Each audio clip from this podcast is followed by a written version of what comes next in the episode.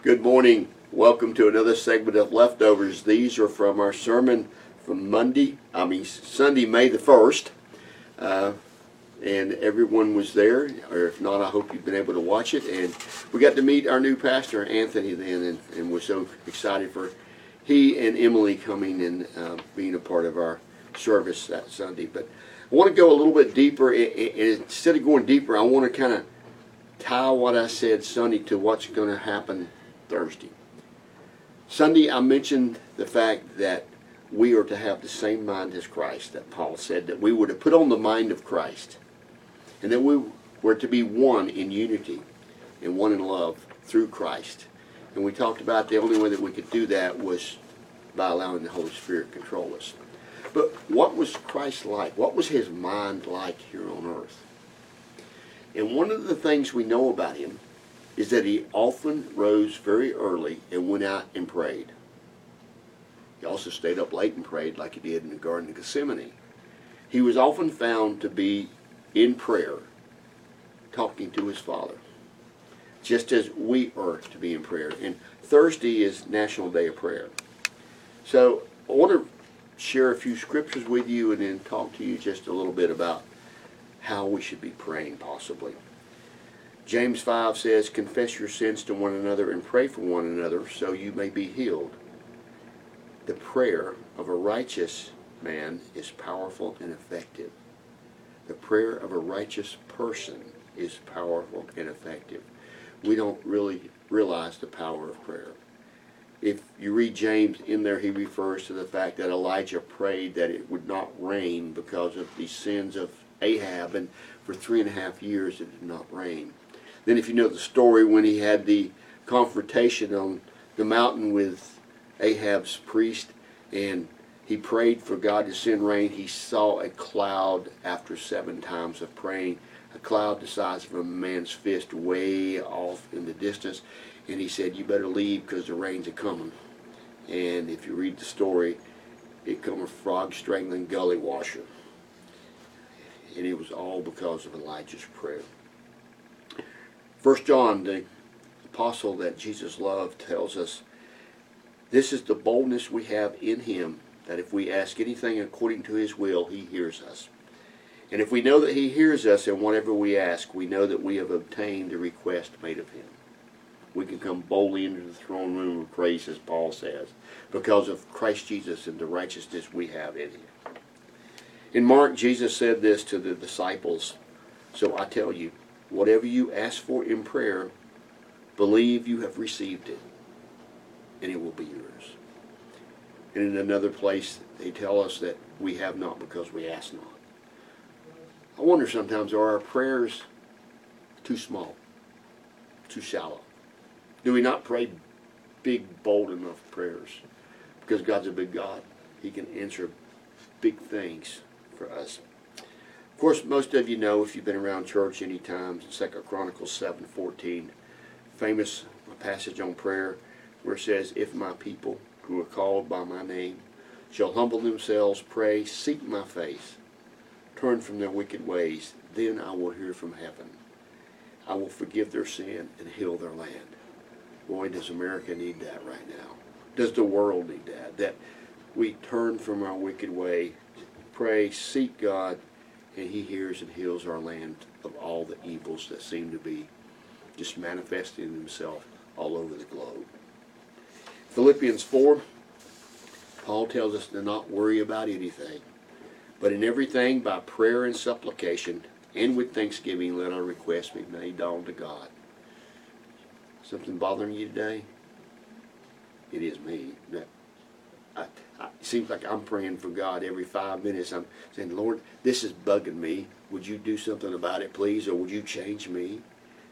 He tells us, go ahead. Tell him what you want. And then in 1 Thessalonians, Paul said, pray without ceasing.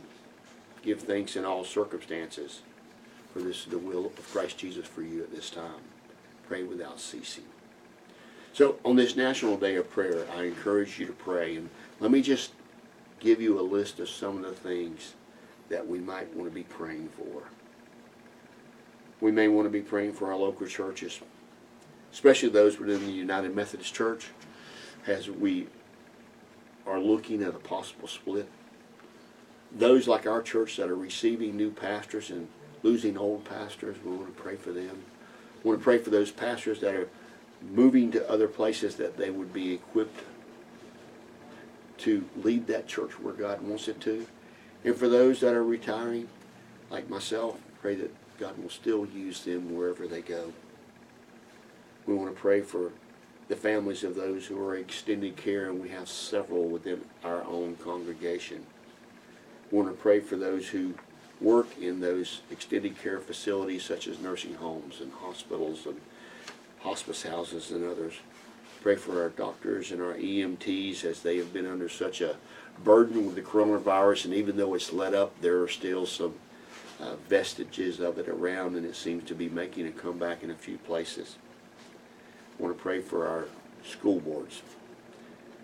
And, and right here, we have we have three schools within less than a mile of us. Maybe I should say we got five schools or less within two.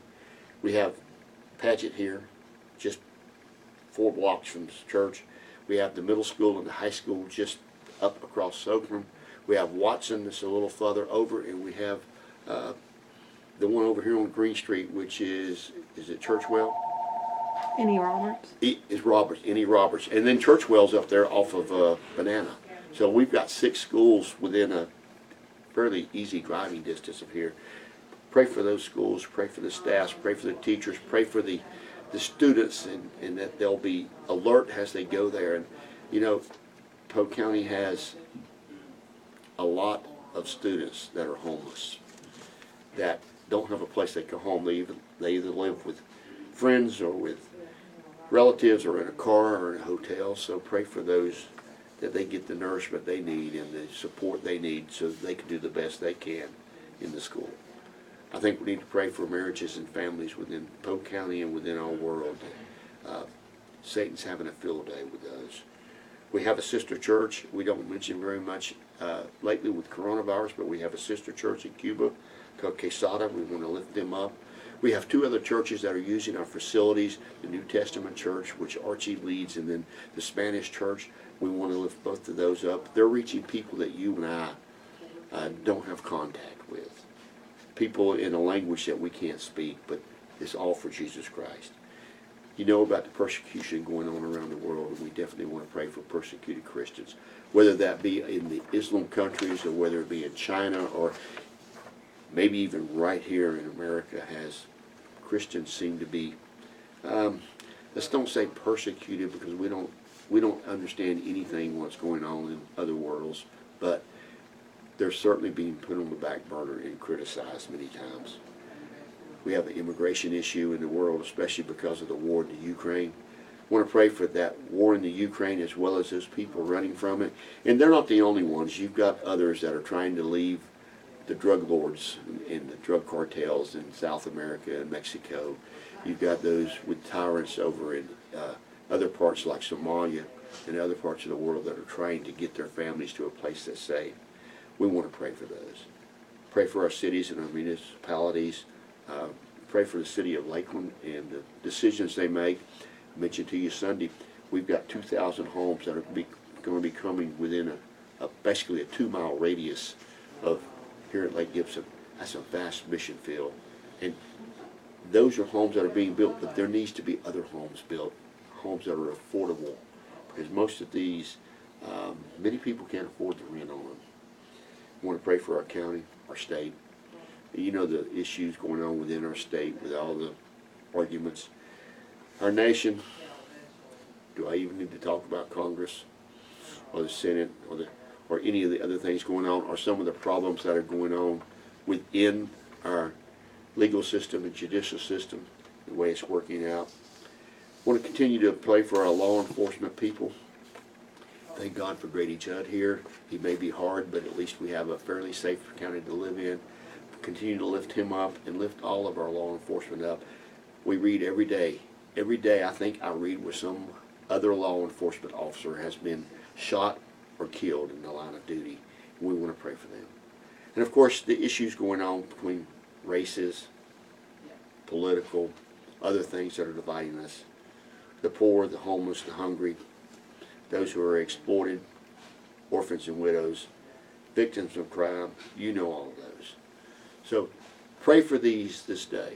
Lift, lift them up in prayer on the National Day of Prayer and every other day.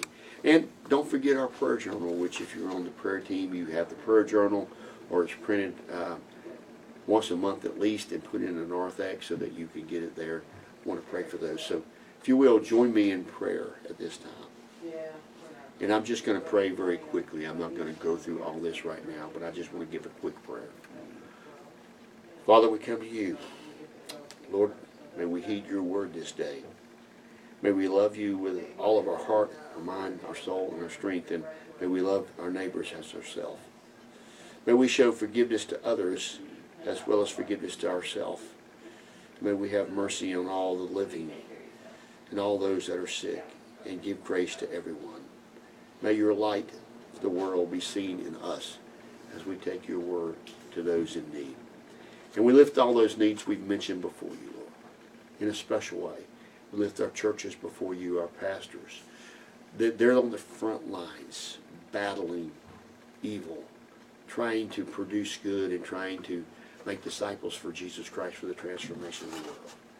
Pray for those that are sick, whatever the disease may be. Pray for their families, even now, that you would give them grace this day and maybe someone to step in to give them an encouraging word or a couple of hours off or some good advice, some help where they may need it.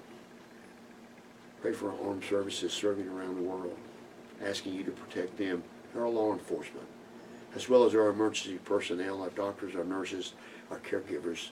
Thank you for the jobs that they do. We lift them before you. And Lord, I pray for I pray for the people of Ukraine. Even now, as I have been praying, I pray that you would move all parties involved. Move their hearts. Turn their heart as you do a river. Turn their heart toward peace. And may peace be seen in that area. And may it be given the glory to you for what you bring about. You know the many other things going on. The things that are bothering each and every one of us that are on our hearts, on our minds. We lift them before you. And I want to say a special, special prayer for our secretary, Christy. Just lift her up at this time as she's going through some trials here. And we just pray for healing there. Now as we go, let us give you the glory. We ask it in your holy name. Amen.